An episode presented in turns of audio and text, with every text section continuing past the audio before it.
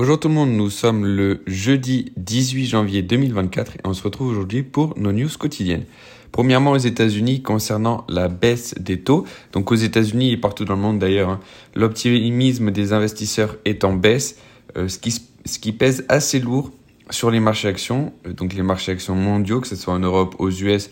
La Chine c'est un peu particulier puisque c'est plus l'économie qui va mal, mais en tout cas en Europe et aux US, euh, puisque les investisseurs sont forcément déçus d'une idée qui avait germé pourtant dans leur tête, alors que les membres de la Fed essayaient de contenir cet optimisme euh, en leur rappelant qu'il était bien trop tôt pour baisser les taux et que donc les prédictions de mars étaient bien trop précoces. Mais bon, les investisseurs avaient, on peut dire, limite intégré ça dans leur tête. Donc quand ils se sont rendus compte qu'en fait euh, les chiffres n'étaient pas euh, n'allaient pas en tout cas dans le sens d'une baisse de taux, eh bien forcément on a une déception au niveau des, des analystes.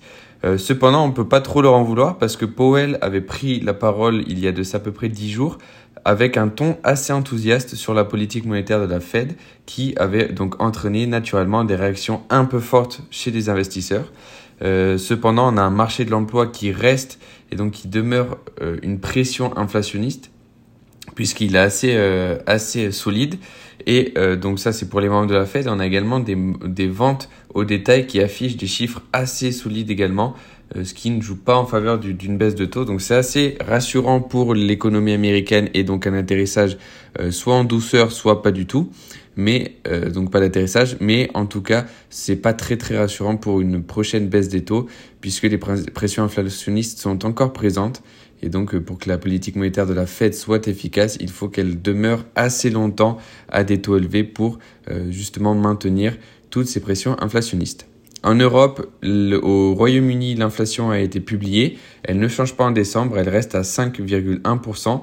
Cependant, on attendait une baisse à 4,9%, donc c'est encore une fois un signe comme quoi euh, les, baisses de taux sont trop précoces, les estimations de baisse des taux sont trop précoces, puisque la BCE, en tout cas, s'exprime de la même manière que la Fed en disant que les investisseurs sont trop optimistes et donc qu'il faut euh, redescendre en fait, euh, revenir à la réalité et euh, que, que, les pressions inflationnistes sont encore bien trop présentes.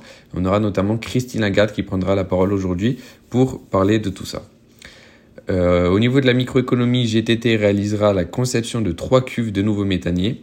La compagnie financière de Richemont et TSMC ont publié. Donc pour Richemont, c'est une augmentation de 4% de ses revenus en 2023 et TSMC publie également au-dessus des attentes, mais euh, un peu en dessous de, l'année précédente. Bayer réorganise l'entreprise qui entraînera une suppression des postes. KKR obtient le feu vert pour le rachat de Telecom Italia. Boeing qui obtient une commande de 150 B735 MAX donc euh, de la part d'une compagnie indienne, Google qui lance une fonction de recherche multiple par l'intelligence artificielle et parallèlement qui a annoncé d'autres suppressions de postes euh, à attendre, donc en plus de celles que l'on a annoncées hier. Amazon va investir dans un réseau de chaînes de télévision sportives aux États-Unis qui détiennent la majeure partie des droits sportifs. Apple vendra des montres sans la fonction d'oxygène dans le sang. On en parlait il y a de ça quelques jours au niveau du procès. Euh, donc Apple a supprimé cette fonctionnalité de ses montres, de certaines de ses montres. Shell va développer un champ gazier en mer du Nord. Au niveau des indices, on a le CAC qui est en hausse de 0,3, plus 0,2 pour euh, le DAX, moins 0,5 pour l'IBEX et plus 0,1 pour le stock 600. Nasdaq et S&P ont clôturé avec moins 0,6 Dow Jones, moins 0,25. Shanghai a clôturé avec une hausse de 0,4, plus 0,75 pour le Hang Seng et stable pour le Nikkei.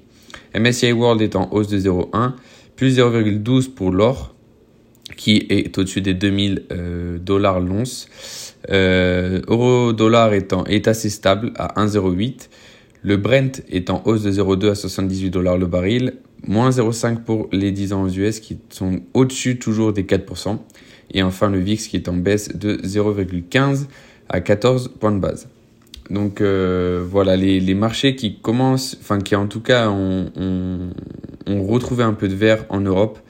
Euh, mais la plus grande incertitude, ça reste toujours sur la politique monétaire de la Fed et de la, et de la BCE, même si les investisseurs ont commencé à intégrer le fait que la baisse des taux ne serait potentiellement pas aussi euh, tôt que prévu, puisque maintenant c'est 50% du marché qui pense qu'elle arrivera en mars contre 80% il y a de ça euh, la semaine dernière et 60% hier en séance.